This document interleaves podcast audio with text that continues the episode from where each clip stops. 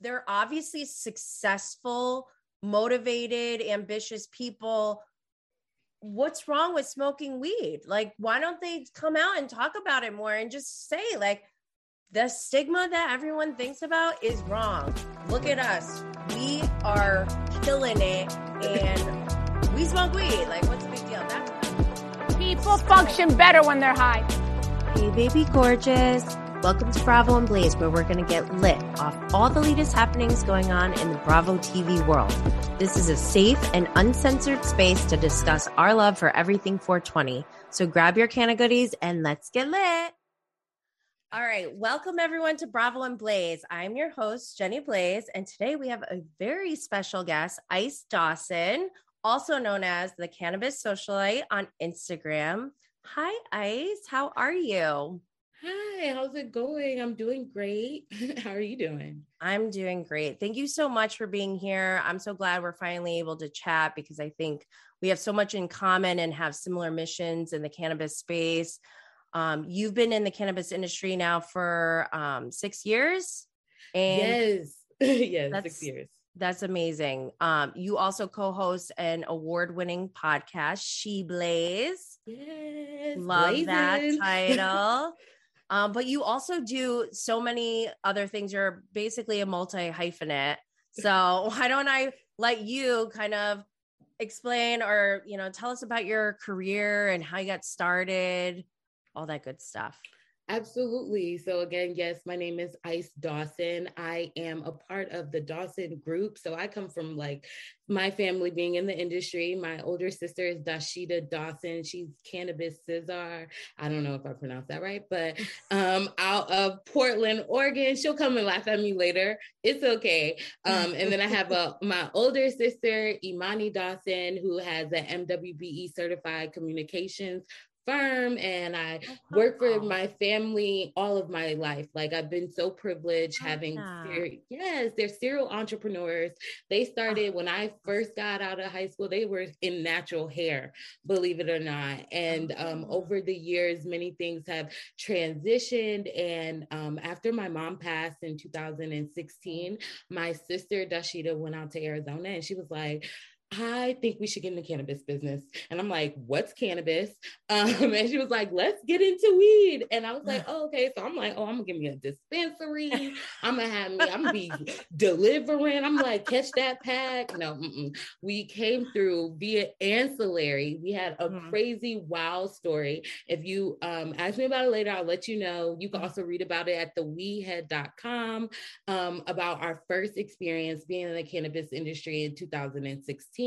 But here we are years later, and I'm super excited because uh, when even though we started in Arizona, we came back to our hometown area of New York, New Jersey, and we started like pushing legalization and lobbying for it. And it's so interesting because like I'm kind of making my old friend, my older friends before legalization, like eCrow, because I didn't quarantine in New York. So now I'm back. And so I'm like, oh yeah, what was what were you saying about legalizing not happening until uh it happens federally in New York? Because New York's now legal and so is New Jersey yeah. and so is Connecticut. And um and my podcast is going on its season six. And in our podcast, we talk about New York and New Jersey all the time. And so to be able to see this happen, it's exciting and it's like, oh my God, I'm gonna be in weed forever. I mean, that is so amazing. And I live in New York, not in the city, I live upstate, but mm-hmm. I've been just so happy that we've gotten to this point. So thank you to you and your family and all the other advocates who've been lobbying because without you, we wouldn't be here. And I just see cannabis as an extension of wellness in general. Like for me, my background, I have um, background in IT corporate space, but you know, like my passion was about holistic wellness and health. And it's led me down this path to cannabis because I found myself being a certified health coach, you know, being at my most unhealthy and taking, you know, three or four different prescription medications that my doctors prescribed to me, one to fix the other one. And I was like, in this place where I was just like, what am I doing? This is not this is not my idea of living like your best life and being healthy. So I started exploring using cannabis and I was able to get off all of my medication at one point.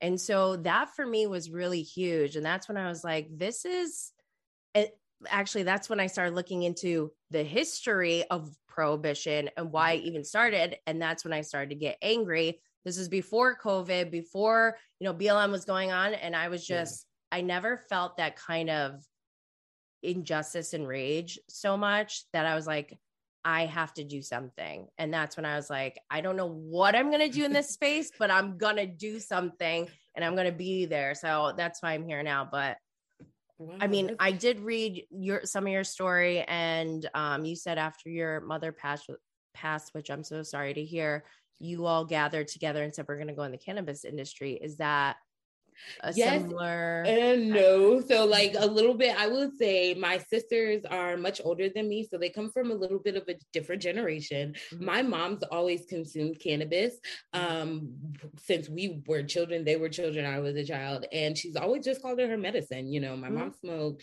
and our house just smelled like smoke i never questioned cannabis from not until i actually got to high school and um in the late 2000s going to high school and and being somebody that consumed uh, was still it was still looked at as like you know you're one of the dope people you're one of the druggies. You know i've had people tell me that they don't talk to druggies because i use cannabis. And so it was so frowned upon. And you know once my mom died and then i got into the industry with dasheeda it was us first. My aunt, she had always been a medical patient in Arizona, and she just talked about cannabis like it was so magical. And just like, you know, it's cool. And we started hearing stories, and it made me mad to your point, where it was like, okay, my mom could have had like a better end of life had she had real legitimate access to the plant. And she mm-hmm. always knew that. But because we lived in a state that had heavy prohibition, it still has prohibition now. Uh, Georgia, Atlanta, people mm-hmm. are moving down there. The laws are not looking like 2022, boo. Uh-uh. That's all I'm saying. And, um, you know, going into the industry, we were like, oh my God. And it was a shock because it was during the time of what they considered the Wild Wild West, because it was only a few states that had it. Yeah. And then when we went back to New York, we started talking to our sister, Imani, and we got her out of it. And we also brought a lot of our family to our activations. So in Denver, Colorado, we had an activation. We brought our family out. When we did an activation in DC, we brought all of our family out because we want our family in this industry too, whether they're working with us or working on their own thing in their own state, because every state is different. Mm-hmm. We want as many people in the industry as possible because that's how it gets mainstream. So it tickled down. It took a minute to get my older sister Imani in, but now that she's in, I mean, she's a she goes a little bit harder than the rest of us sometimes. Yeah. yeah. Well, I mean, so as I'm trying to get into the cannabis industry, when I felt that passion, I was like, this is what I want to do. I just kept getting faced with hurdle after hurdle, like social media. That that's the easiest way to start something from scratch, really, right? You know, mm-hmm. like in the digital world is social media. And if you're censored, how do you, you know, even enter the industry? Do you have any tips or advice or any insight because I don't even think some people know when I tell people about, you know, my Bravo and Blaze Instagram, they don't have no idea that I can't like I get in trouble for things. I'm not allowed to mm. post things. I get shadow banned, all this stuff and people don't know about that because they don't explicitly even say it in their community guidelines. They don't say cannabis is not allowed or anything like that and you know state to state it's legal for me but like somebody in a different state might not be legal so i understand that but i don't know do you have any tips or advice for social media Well, honestly, social media is a tricky thing. And the best way to own your digital real estate is to get your website.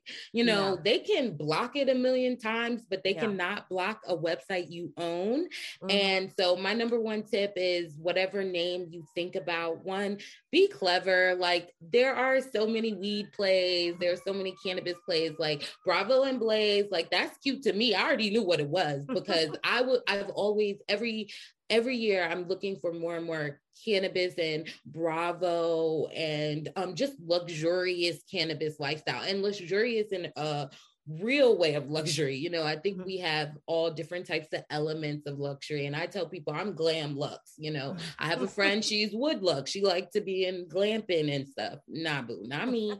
Put me in a cabin somewhere. Like I need my own bathroom, things like that. And so there's different, yes, there's different levels of like just cannabis and the different yeah. types of cannabis. And as a glamour girl, I feel like uh, cannabis and glamour needs to come out a lot heavier. And so yes. I say, own your website, get a creative name. Like there's so many ways to play on cannabis. Um, so, and you could just have a name that is not cannabis related at all, but still provides cannabis. I mean, there are alcohols that don't have, or medicines that have names that actually has nothing to do with the product. So yeah. get creative, people. And mm-hmm. um, social media may block you, but you know, prevail. Use your network. Join a network of people because your network if they stand up for you, then Instagram can't just block you, especially if you're not selling product or you are not making any threats to the community.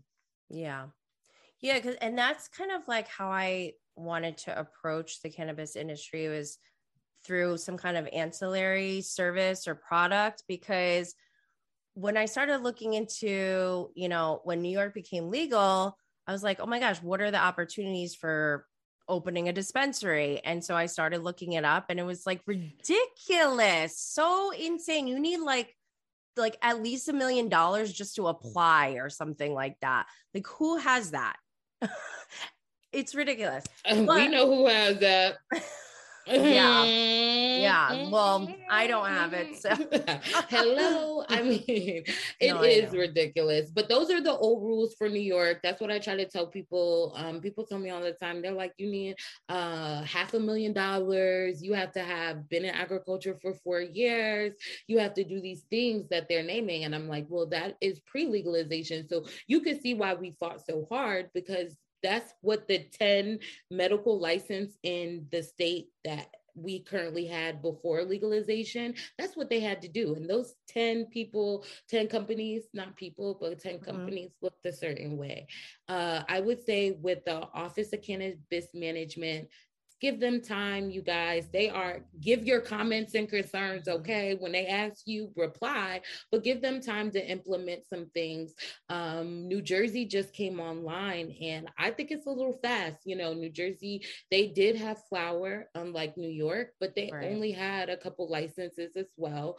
Mm-hmm. and um, you know, I heard that the product on the market wasn't that great. And so I felt mm-hmm. like maybe if they allow a little bit more time for people to utilize their gifting and put in a standard SO uh, operating procedures in their gifting because they was gifting before and then now translate into business. By the time you do that, we'll get some real rules and hopefully we'll have different tier systems where everyone can afford to be in the industry. Yeah, hopefully. Also, yeah. they have so many, there's so much regulation around seed to what do they call it? Seed sale. to to sale. sale. Yeah. Yes. and so do you have more insight into that because my understanding was that you cannot have you cannot be a part of that entire chain. You can only be part of like a small part of it. Is that correct?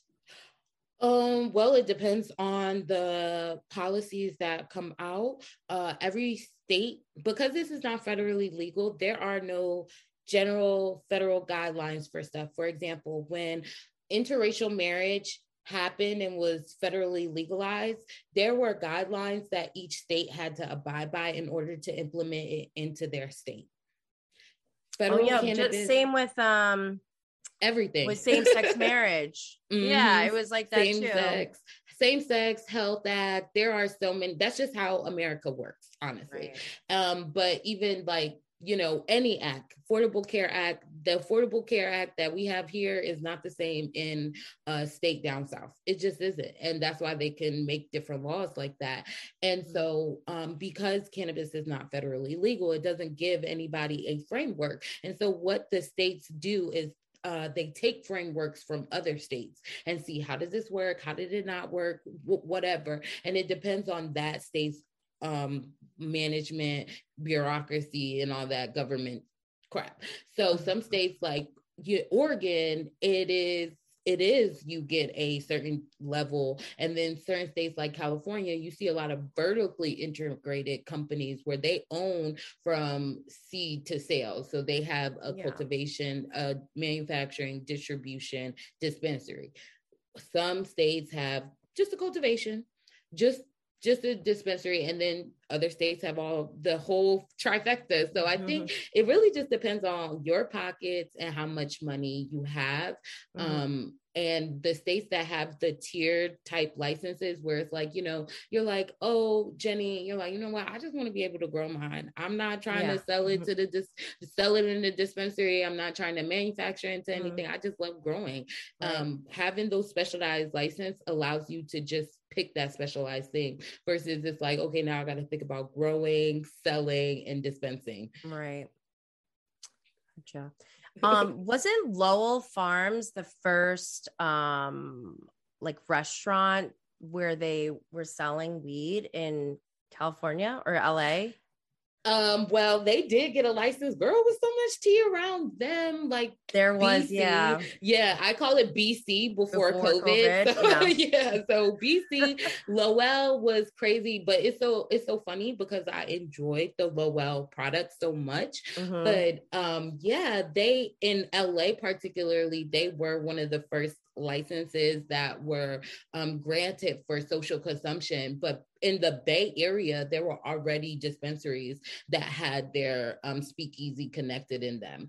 Oh, so, I didn't know that. Mm-hmm. So the Bay has been always cannabis friendly. I have been out to um, a few dispensaries that had a social consumption um, attached to it but you had to ah. only buy so basically there was a certain way you had to buy the buy the cannabis check it out they had to open it a special way for yeah. you and then you go to like the back and it was very much so speakeasy dark i'm i can't see y'all i be having these big thick glasses i know y'all think they fashion they not i can't see it be mad dark in them speakeasy i'm like dang i done dropped half the blunt trying to roll it.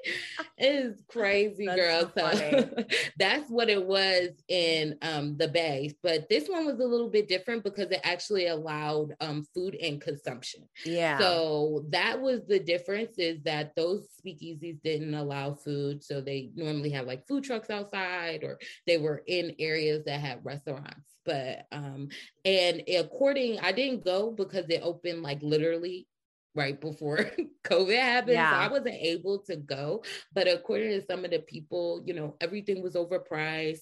There was um the smoking was separate from the food. So you had to eat food somewhere and then smoke somewhere else, oh. unless you oh. were in their outside portion.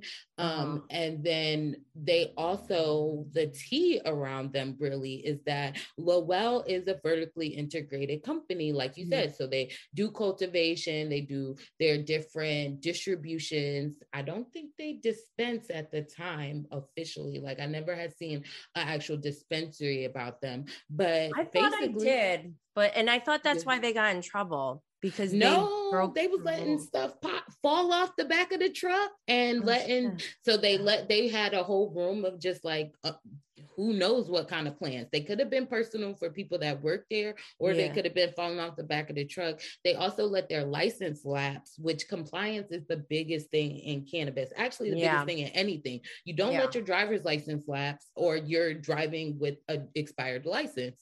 So just like that in cannabis, you don't let your license lapse. You know, um, you keep that in place. And so they had two different offenses, which was where your extra plants come from and why you let your license lapse. And so basically, they were saying that they were getting a bigger license at the time. And so they were waiting for that application to fully go through. Um, and that would include the new plants that they had. That's what they had said. I don't know if I believe it or whatever, but they're still going through that litigation right now. I was really disappointed because I, when I saw the news come out that it was like the first restaurant where you could consume cannabis, I was like, thank you, thank you. Please don't fuck this up. like don't mess it up for the rest of us because I felt like they were taking on a huge, I mean, they were setting this the stage for everyone else and they fucked it up and I just was so disappointed. But um the reason why I thought about Lowell so much is because I was like, imagine if I don't know, do you watch Vanderpump Rules? I do watch, I binge them. So Vanderpump Rules is one of the ones I have to binge. Oh, but okay. I, I know what's kind of going on because I read yeah, I just like kept imagining, a you know, like what if they started, you know, at their their restaurants because the show is about you know the different restaurants that yeah. Mr. Vanderpump has um, yes. from from Real Housewives of Beverly Hills and the Burger Queen. yeah, and I was like, that would be so cool.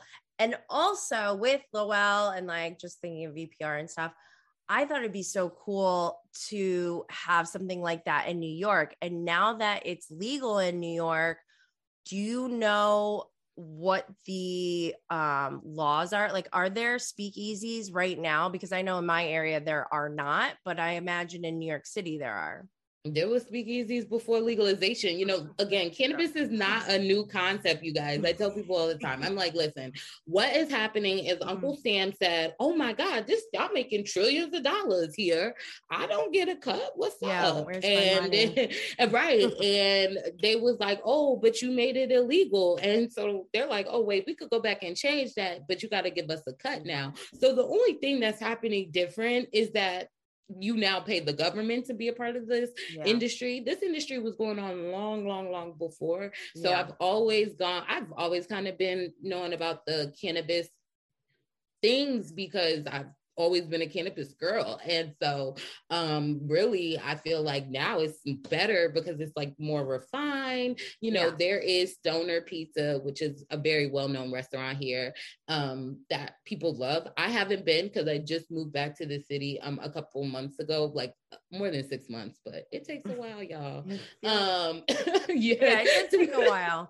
yes, to get back a like, you know, COVID, we still during COVID, it ain't even after COVID no more. It's like I during know. COVID and um to move during that time. But yes, I know a lot of people that have been in Stoner Pizza, High Garden.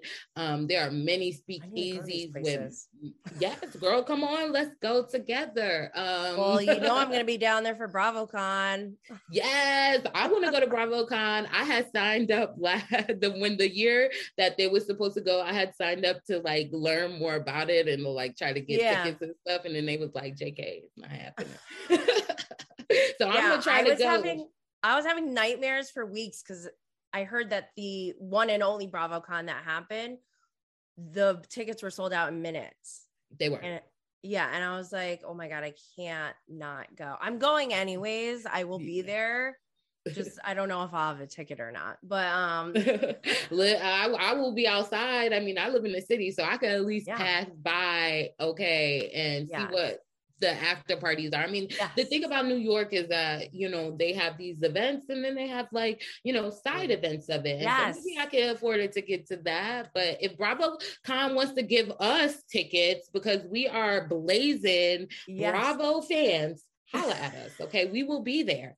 oh my gosh. I'm so glad you said that because for the last BravoCon that got canceled, I was starting to already plan, and I know you're into event planning as well, right? Yes. So yes. I was starting to to plan a Bravo and Blaze side event that was not affiliated to BravoCon, but that was 420 friendly, somewhere close by where people could come, take a break, and like smoke, mm-hmm. eat, talk, you know, whatever, or maybe like an after party or something. And then I was gonna maybe ask some like maybe Gigi or Tamra if they would yeah. be interested in like co-hosting or something. But um that leads us into Bravo. And yes. before off camera, we were talking about, you know, weed and Bravo. So can we hear your take on what you think about mainstream media and cannabis in general, I guess, and then maybe Bravo specifically. Well, you know, I always got to plug myself in because y'all are trying to revamp the Real Housewives of New York City, boo. And, you know, yes. if y'all looking for some young up and coming talent, because I'm not yes. even in my 30s yet, holla at me. Okay. Um, and I love the idea for the BravoCon. So I'm super excited. We could talk offline about that because yeah, I am like where do we need to sign up? Yeah, we need to do that, right? I think this yes. is an amazing idea. We if we partner together, we could make it even bigger than just like a little side event that's around BravoCon. It could be like actual, you know, like more mainstream cannabis to like other cannabis company. Okay, I'm going yes, on a tangent. Yes, Sorry. Yes, no, I actually agree. and I'm like, this is what we need. I mean, this is why yeah. I Google Bravo and cannabis things all the time because, like you said, it's been there was what I feel about Bravo is that they display people using cannabis being silly, yes. um, being out of control. A lot of times they're enjoying it while they're enjoying alcohol. And yeah. anything I know about alcohol is it gets me out of control for sure. So I can only imagine women that don't consume ever eating an edible and yeah. then also having like a mar- dirty martini yeah. and or skinny girl margarita and not being mm-hmm. silly. Like th- it's impossible. Um, and but to take it serious, I feel like it depends on the show. Um, G- Golnesa from uh Shahs the Sunset. Yes, I know. I'm so sad they got canceled, but obviously we see they're, why. They're still going to be around though. They they have like a spin-off that they're doing, I guess. You, uh, that's what I heard, but I, mm. you know, I, I'm always. I know. I we, well, know. we don't we don't know, know until we see it, but I, I would like to see maybe Reza or Destiny, but I was kind of getting over the whole MJ thing. I was just like, Girl. I love MJ. I love Reza. I love them like independently, but I love them together. And I know that it's like not the same anymore. So it's really hard to watch them like right. in, in their state right now. But Destiny, she has um her Alu collection. It's like all accessories and everything. And she has a 420 like little collection within her bigger collection too. So yeah. she has like little smoke rings and like um other, you know, like joint holders yeah. and stuff like that, which I love. Yes, so she had a pendant. I think you posted it because I went and I looked at it um because I was definitely like, okay, Destiny. Yeah. Um, but she had the green, it was like a green pendant on a necklace. Um, but that was sold out. Okay, that thing went like hotcakes off the off the steam press. Yes, it oh did. So it might be back now, but when I had looked um around 420, that thing was definitely uh sold out. But uh I love Destiny. I thought she was a really great addition. I thought she mm-hmm. Brought a uh, more unique uh take on Shahs because sometimes the new people could be kind of uptight like that mm-hmm. one girl from like a couple seasons ago especially especially the sister? new girls. Um i don't know i think she dated r. Kelly. Um was that Nima's sister? No that was um wait was it? No one of oh these oh girls, God. she it was like a, it was early Shahs, and she dated R. Kelly, and I was like, no, well, you was, was the most boringest. She she was like a newer girl recently, but then she wasn't on the last season, I don't think because she was so bad. Um, yeah. she was she was a drag, honey. Um, and Destiny, she she brought life, she brought her personality, but she also brought something to the storylines where yeah. some of those girls, you know, I couldn't even tell if they was at the table or not. So, um, but I'm excited to see them together. I do like the fact that Golnesa talked about it being healing and medicinal, mm-hmm. and she mm-hmm. got the opportunity to talk about it. But I still think there was, um, she also shared it with the rest of the team, right? She got every, like, um, the crew, mm-hmm. she got everybody on the cannabis stuff, and I really enjoyed it. But I still think there was the element of like, you know, she should have brought on experts to talk about it. Like, Golnesa's yeah. cool, but you know, they have to do with the shows, a lot of time they have to do their own type of events right? Yeah. And if she actually talking about cannabis and having a cannabis company, her event should have been surrounded about people that were medical professionals telling you about cannabis. That's just my personal opinion. Yeah, my biggest thing is I want um to educate people because people I had no idea about just the science behind cannabis until recently, like like when I started BC before COVID, when I started replacing my prescriptions with cannabis. And so that's when I started looking at the actual science and the health benefits and like how it works in our bodies. And I was like, why is this illegal? And that's when I started going into the, you know, the history of it. And that's when I started getting angry. But it's just so crazy that there's so much there's such a lack of education because of the censorship the reefer madness generation like we i that that is what bothers me. And that's why you know i'm here with bravo and blaze is because i want to bring that to the mainstream. And i don't know how else to do that other than just like find a tiny niche and be like hey guys you want to hear about cannabis? like, Y'all better hear about cannabis. There's an element of like, you don't want to, you better hear about it because yeah. one, it is a trillion dollar industry. It could save us with climate change. It could save us health wise. We seeing all these health things we never even heard of. Mm-hmm. You know, um, cannabis has been around millennial. Yeah, you know, cannabis way longer than our laws okay or anything or our prescription pills you know there's yeah. a point where in medicine before prohibition there was nothing made without cannabis mm-hmm. whether you're talking about a child medicine whether you're mm-hmm. talking about pain medicine uh part of going to sleep medicine everything had cannabis in it and i think that y'all need people not y'all but mm-hmm. people that don't know about cannabis need to put some respect in cannabis name it's yeah. not just for getting high. Like at the end of the day, cannabis is medicine, period. So, yeah. you know, you could be using it as fun times, but no, your body knows the difference of like more than just having fun. Your body's like, oh, this is good for me. Let me keep this in my system, even though you're having a great time.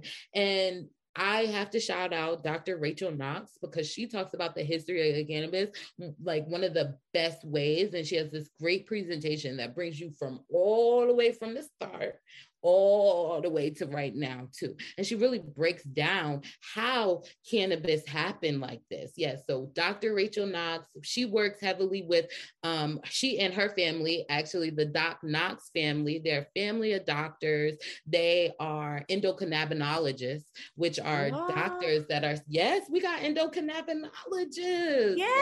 yes. oh my gosh that's amazing. I did so that's like a new specialty then well, they've been in the cannabis industry well before we've gotten in. They've been on, um, I want to say either Good Morning America or the Today Show, one of the morning mm-hmm. shows. They've done TED Talks. They've been, they have clinics. The, they've been in the industry for a long time. The endocannabinoid system is a new system, like not a new system. We've yeah. always had it, but like it's something that's been newly identified in health in the health world. Is that correct? I mean, like new as in like in within the last few decades at least, right? No, so I feel so. The American Doctor Association used to have cannabis as one of its main treatments and pro cannabis back in the 1920s and 30s. Right. So right. during the during prohibition is when they rescinded it. I mean, they even put out different reports on it actually being yeah. okay. Like in the 70s, New York actually decriminalized cannabis. But what they've done in the um, since medicinal times, because they are West Coast based, mm-hmm. they are years and years ahead of us. So uh, they've been endocannabinologists for a while, and they went in and studied the endocannabinome, which is a lot of words that we're saying and no, I can't spell it for you, but I can send you a link. And they started studying it uh, in the early 2010 um, teens because of legalization and also it being medicinal. In the 90s, California had medical marijuana. Yeah. And so that is the only way to get it is to get it prescribed by a doctor. And so that does open the gates for that. Um, but this is it's not new but i think it's getting more respect. I think they're becoming specialty around it you know uh yeah. where in the last 10 years whereas like when denver legalized or california had medicinal it was like okay so what you know now we're taking it more serious and seeing that this is helping people's quality of life and helping them have the, the best life they can whether they eat it smoke it put it on their skin right. um, or just you know have it around people should be okay with cannabis how we're okay with wine oh i agree i, I actually don't even really like to compare it to wine that much because yeah. wine to me yeah, there's like some health benefits, but like to me, alcohol, I mean, my own personal experience, I can tell. Like it may one makes me out of control, but it makes me sick. Like it doesn't make me feel better, like in a healthy mm-hmm. kind of way. Whereas like when I consume cannabis, I feel better. And I do think that there is a difference between, you know, like consuming medicinally versus consuming recreationally. And I'm all about consuming recreationally. Like, go for it. You know, like, I don't, I think it's probably the safest thing to do recreationally. There's no one like dies from cannabis unless you get hit with it.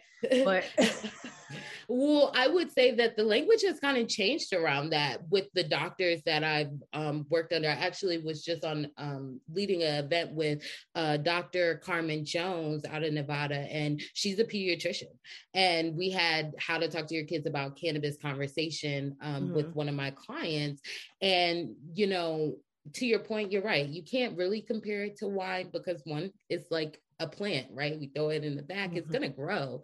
Um, but it is medicine, but because um one like because it your body knows it's always helpful there isn't much of a difference from the adult use usage uh, right. because your body's still going to take it in medicinally people mm-hmm. haven't died no one's died from cannabis but mm-hmm. because there are this legalization happening, they're mm-hmm. forcing this medicinal versus adult use, which actually there's no such thing.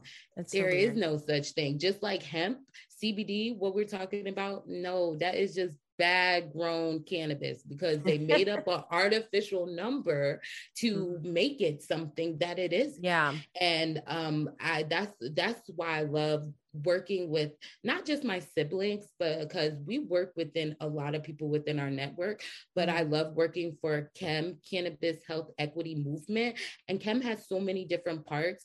And in one of the parts of it, they have an association for medical health professionals and healers where mm-hmm. they go through this line by line and they are understanding the nuance. You know, every year it probably feels like, oh my God, y'all are talking differently about cannabis but it's not really different. It's just like we're allowing some of the science to come into the culture of cannabis business because yeah. before before I would say BC before people took a home and they did like you said and really look through the history of it they're just like oh you're having fun you don't know what's happening yeah i think now we're bringing in the medicine and even still i think there's an element of because we want to legalize it because we want money, tax money from it so bad. We're willing to chop it up any different way and to be like real serious about this. Like, hey, millions yeah. of people are in jail for this. You need to let them out for you let the money out.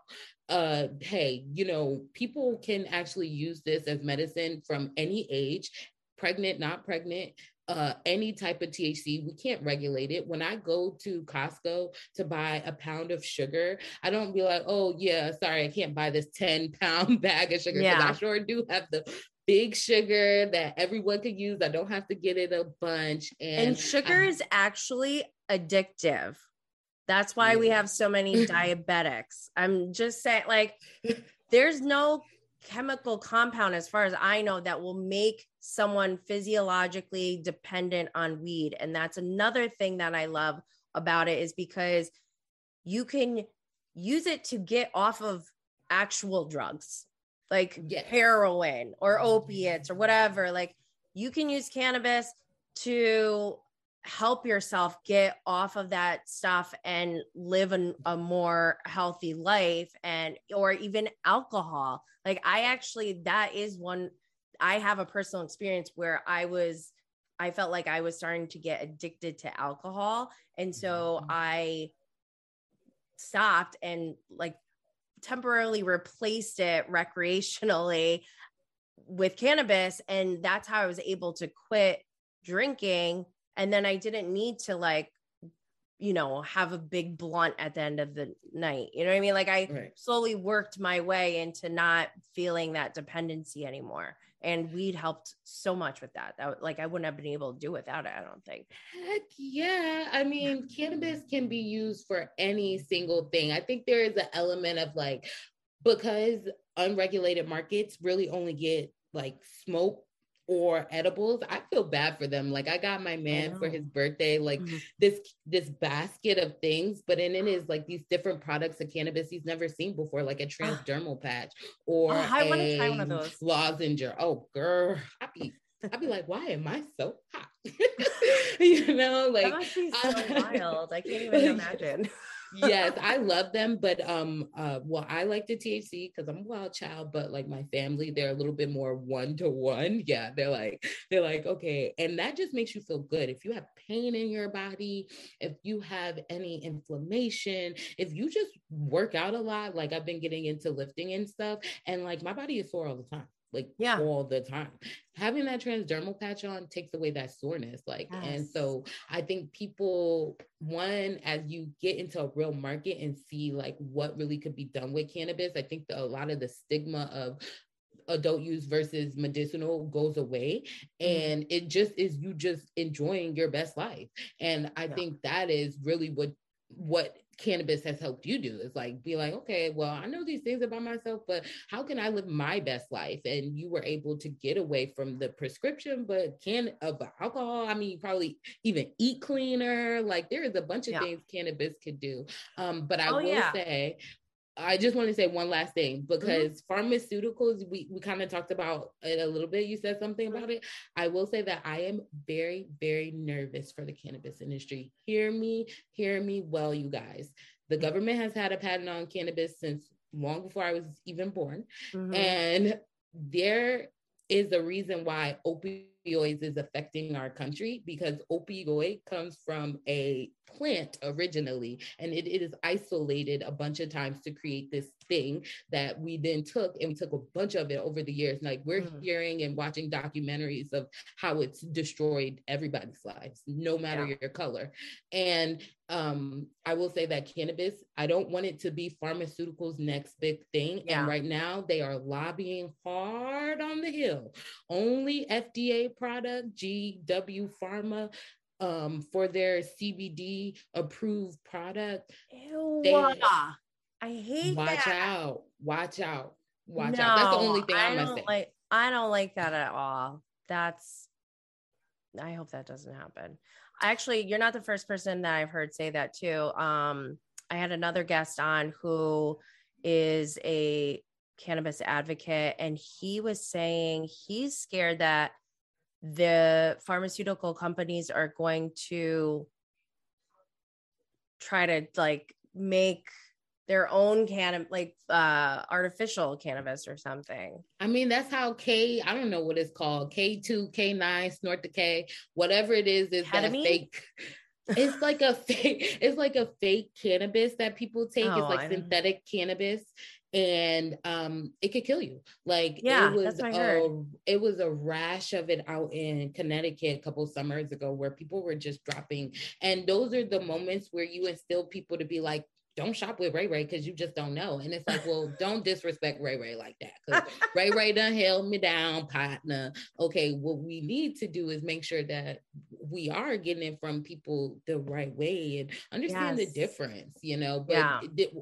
Ray Ray can't make K9 or K2 or whatever it's called in his apartment. You know what I'm saying? He just can't. So, yeah. you know, it's probably beyond him. And I think there's an element of like, I trust my legacy before mm-hmm. I trust the dispensary, especially yeah. sometimes when they're like overly testing at things because it's like y'all could barely detect the mold, but you could tell me that this yeah. is this and this much is isolated. Mm, I don't know. I just feel I'm I'm no, I'm just feeling like the market's too smart. You know, it's like a game of chess, right? And these people have been playing chess with cannabis for a long, long, long, long time. And we've been playing checkers.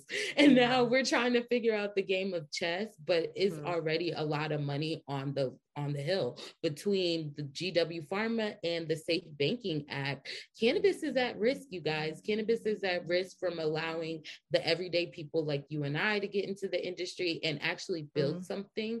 Um, and it is at risk of allowing people to get rich than they already are because there are some people that actually made money from cannabis richer than they already are while people are still in jail or going to jail for point in Georgia, the mm-hmm. The the limit is 0.25 for cannabis. That means a roach, okay? Because a gram is 1.00, right? It's like a roach, which is under the one, can get you in jail, can get you a civil citation in certain cities, but in Paulding County, you're going to jail. In Macon, you're going to jail. In Savannah, you're going to jail. And it's like that in many states. And we're basically about to allow them to pass a bill that's like, hey, banks can work with California, Oregon, New York, New Jersey, all these states that are legal, but all the people that's in jail, we don't really care about them. We made yeah. billions of dollars off the prison pipeline, but we don't care about them. Oh, all these companies that help your daughter with epilepsy um, and have a live a real life. Oh, we don't care about them. We're gonna let these pharmaceutical companies from yeah. Tel Aviv come in here and create this CBD product as if it's a new product and then sell it to you and allow it to be covered by insurance um, while you have to pay quadrillions for the your product that you've been using that you knew worked that yeah. is homegrown. Right. I we know. got a war. It's a war right now. It's so frustrating. There's so many frustrating things. And another reason or another thing that really makes me upset is um child uh what are they child custody services or what um CPS oh CPS child protective services child protective child protective services that makes me nervous because I looked into that be, having a blended family like we have um I have my own daughter. We have my husband and I, we have our kids together. Then he has his own daughter. So there's a lot of like, we have the others, you know, like the other parents. And when it comes to custody and stuff and the law, like people are still using cannabis against each other to take away their kids. And that to me is like really messed up. One, it's messed up when they're fighting between each other, but then also like CPS, they take it upon themselves. There isn't even a hard rule. They just decide each person if they think you are putting your child in danger because maybe you smoke weed or whatever. Or like you're um there was a documentary i watched where this woman she had her bong on the floor instead of on like a thing or a shelf or something. And so they took away her kids and said that they she put her kids in in danger. Like All that kind of stuff makes me wild. you worried about my bond meanwhile there are people who are beating their kids half to death try it somewhere right else. that's, that's what i'm saying it's like, like the, the money is going in the wrong department clearly it's so crazy it makes me so insane because it's like this is what's helping me be a better mother and you're mm. telling me mm. you know like so i just for me and all the other parents out there for me it's super important to make sure that i'm following all the laws in my state making sure that i am safe and responsible and I'm putting myself out there so that people can see like I'm right. a normal person. I'm not like some degenerate. My kids are taken care of, they're fed, they're healthy, yeah. they're clothed, they're they have shelter. Like, right. Actually, they're kind of bratty, to be honest. Right. Like, right. They get whatever they want. Yeah, like, they're kind yeah. of brats, but so like uh, it just it makes me so upset when I hear that you know parents especially are scared to even sure.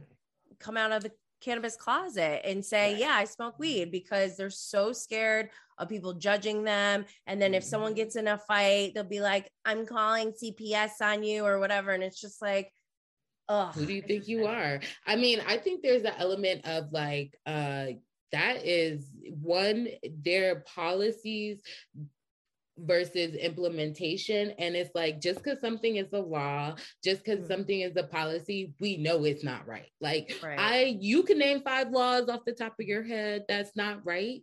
I can name millions of laws and policies off the top of my head because it's not right, because I'd be loving to read people. But it's like, you know, just because something is a law, just because something is a policy doesn't mean it's right, right? Like, I was watching Abercrombie and Fitch documentary the other day. and yes, there. I, at their headquarters, I met their CEO. Sorry, go ahead.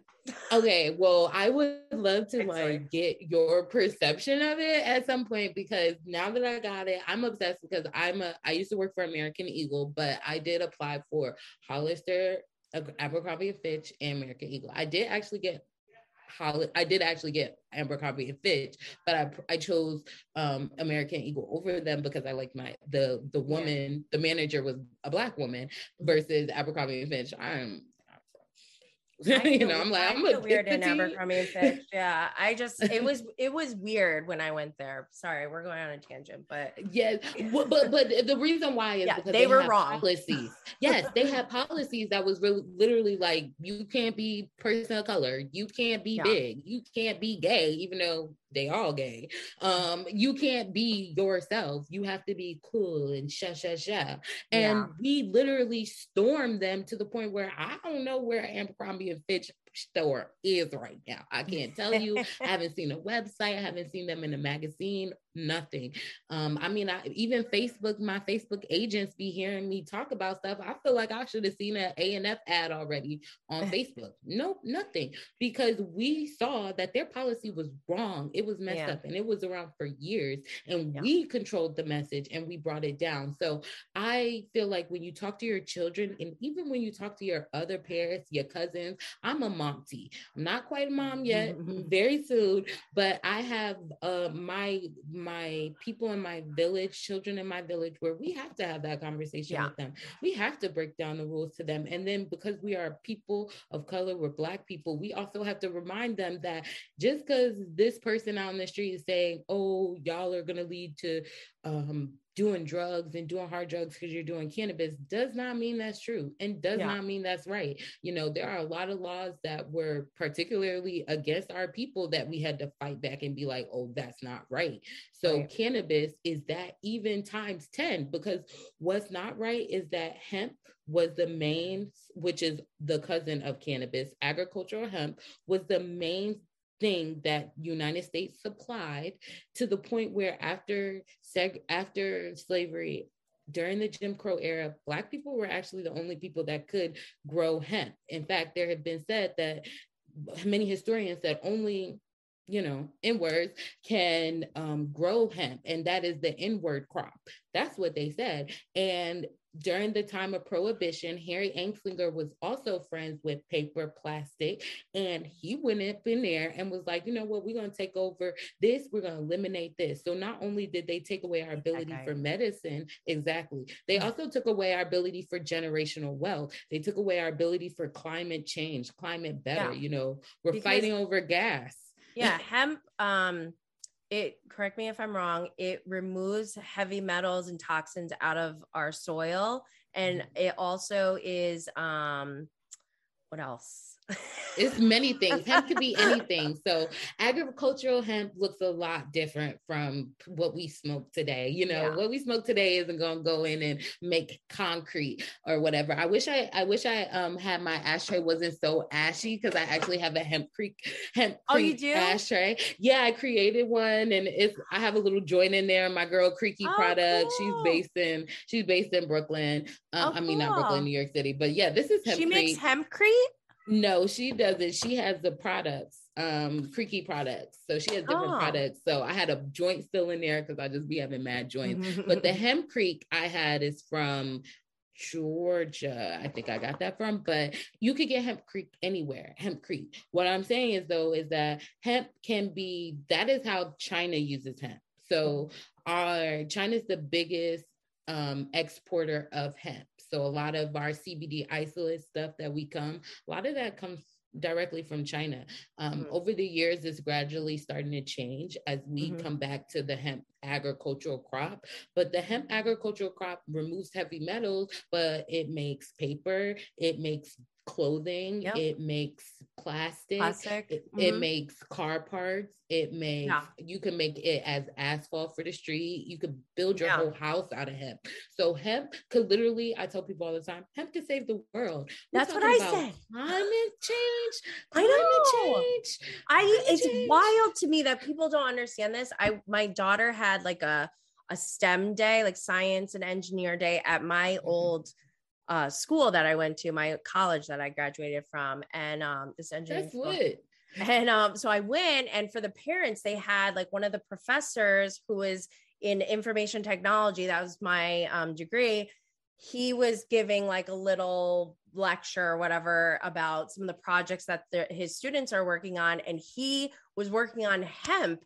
And I was just, I was like so pumped up. I went in there because these are parents from my kids' school who in like my interactions with them have been very minimal because I don't think we're the same kind of people. But like they I don't feel comfortable telling them that I smoke weed, you know, like openly if they ask right. me to tell them. But in that class, I raised my hand and I was like, um, can you tell me more about the the projects that your students are working on and how that um, impacts, you know, envi- or climate change and everything. And so he was like, "Oh yeah," and he starts talking about it. The parents in there all started raising their hand. They were like, "Wait, are you saying that hemp can replace plastic?" They were just blown away by this, and I was like, "This is the problem. People don't know." And I'm just like, I'm all over the place right now because I'm but, like, uh, do, but do people listen though? My thing is, is people listening? Are they watching what's happening? Tesla has hemp parts in their freaking cars. Oh, Tesla, which is not even that great of a car. Yes. well, I be, you know, I be trying to get the tea, Jenny. So if you want to yeah. know the tea, just come to me because I yeah, got it. I uh, and it, it'll come a little sweet and a little chill, but I got the tea, boo. And yes, so Tesla got parts that they're using in it. Word on the street is GM and Ford are trying to figure out how to implement it. And now with this whole like electric car movement, I'm actually really nervous because the electric car doesn't eliminate the actual gas that we use right now. Mm-hmm. And um, so I'm like, okay, we need to figure out better gas, right? And yeah. it's like hemp gas is a thing. You just have to have the certain tank that allows the car to run with hemp also i would love to like replace all of our clothing with hemp. Yes. Well there are a lot of there are a few hemp clothing lines. There are not meant for us darling. Well mean, that's what no that's the thing. So like i started looking at okay what is going on with hemp like in the clothing industry uh, every industry. And i'm like why isn't there more hemp clothing and it turns out because we don't have it here we're not able to grow it or like our our um agricultural you know wow. architecture or whatever doesn't support it even though hemp has just been federally um, passed as being legal so we don't even have the infrastructure to supply our own people with the hemp that we want you know so it's like i have to get I started looking into getting, you know, hemp products for my Bravo and Blaze store. And mm. I I would have to go get it from another country. And it's like, I don't know. I didn't know how I felt about it. Not because I'm against getting yeah. products from another country, but like I just you can don't get a feel or tell. I will tell you something a little bit more offline because it's like you know business to business. Um, but yeah, the hemp clothing is definitely, definitely, definitely a thing cannabis hemp like the agricultural hemp grows automatically in our country. It's like, mm-hmm. you know, in Kentucky, they literally have to spray like certain type of pesticide because hemp will grow in the concrete. Like it just pops up. Like literally like yeah, like like our our they love like hemp loves our country. So it is the things that our country has done that has mm-hmm. made it harder to implement those things. Exactly. But you know, I think that we don't process that much cotton anymore in America either. So there's also leading to the fact of what does America make? What does the you know one thing we can say about with having the new cannabis industry is that it's to your point seed to sale and something new is being made you mm-hmm. know and um now we're actually making stuff and we're making money from it and uh that is really the great part because a lot of things are not made in america you know there's a whole like there was a whole campaign about quote unquote made in america because so many mm-hmm. things weren't made in america yeah. And one thing about it, two things for sure, weed's made up in here. I know. They just we need more of it. yes. Yes. Okay. And we need more housewives that are willing to do just more than um like see like talk about it as like a fun thing. Like let's talk yeah. about it really what it is, which is like this is a medicinal plant, but there are people yeah. that are still going to jail for this plant. So yeah. I need the housewives to like take um yeah you know take themselves out of the consumer role and actually mm-hmm. bring themselves in especially having a brand and being a part of the industry which eva um what's her name i want to say um eva longoria i know that's not her name i know her you're talking about eva, eva from yeah. um real Atlanta. housewives yes from atlanta and uh, what was her maiden name too no, I know maybe her it's from Mendez. America's Next Top Model. yes, I know her from America's Next Top Model too, but I'm always I never know her last I forgot, name. I forgot it. um, but she was on Atlanta Housewives. She mm-hmm. has a CBD line. Um, yes, she has a CBD line there. So there have been kind of a lot of housewives that have mm-hmm. produced things, but they've never brought it like you are yeah. doing right now to a real conversation with real experts. They are not talking about it as medicine, but they're also not talking about it as this like weapon. Cannabis was a weapon against moms, against people of color, against, you know, teachers, against people getting Everyone. better jobs. Yes, like at the end of the day. And so they use cannabis as a weapon. And instead of the housewives talking about it, you know, they're just being like, oh, this is so fun. And, you know, the thing is, housewives have moved, made a move, if you notice, like where, um, especially with drinking, housewives love to get drunk and yeah. everybody and nobody it. says anything about that even though these people clearly are abusing alcohol well now they are luann yeah. Um, who else? With that girl from um OC who had 12 children. Um yeah, yes, they're just started people. I think like there is a new movement happening in our society where alcohol is starting to be recognized as like maybe it's not so cool to get shit faced and blackout drunk and vomit all over like right. that was a that was like the thing in our culture and pop culture for a while you know yeah. like frat parties and like yeah. getting wasted and having fun. Yeah. And like, I feel like our reality shows are starting to get away from that, which I love. I mm-hmm. just, you know, I wish it was happening sooner.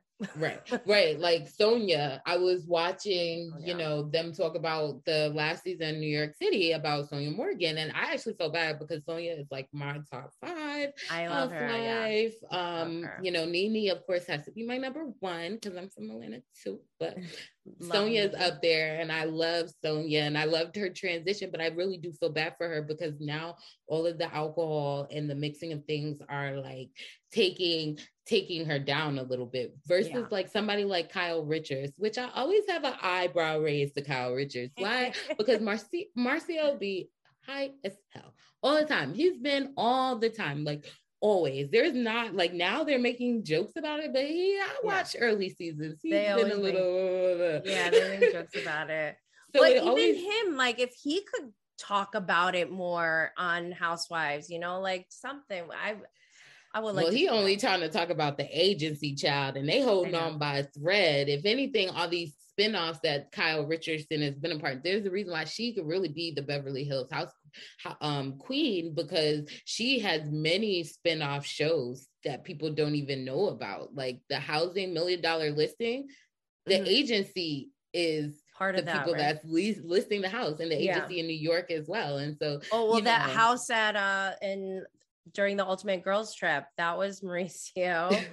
yes. Um, yeah. No, I love that. yeah, they do that a lot actually on Beverly Hills, where they go to a lot of like homes that yeah. Kyle Richards and her family company owns. Yeah. But um, that's but like, I, but that's what I'm saying is they're obviously successful, motivated, ambitious people what's wrong with smoking weed? Like, why don't they come out and talk about it more and just say, like, the stigma that everyone thinks about is wrong. Look right. at us. We are killing it. And we smoke weed. Like, what's the big deal? That's what I they might like not smoke though. They may not smoke. I think they might be eat edible. Yeah, maybe because the way his yeah. eyes are like this low, yeah. it's like it's like, bro, you definitely had an edible. Whatever he, I don't care how they consume it, but you know, like I just want them to be like, it's okay. You can be successful and smoke weed too. You know, like we just need that. I think in Bravo. mainstream media right now, like. Show your support by making sure to subscribe, like, review, share, turn on notifications, and all that great stuff. Are you like Bethenny, or do you support other women? Please consider donating to show your support so I can deliver inspiring, educational, and fun content to bring an end to the stigma of cannabis, to not just normalize it, but glamorize it for all parents trying to raise better humans. To donate, there's a link in the episode description.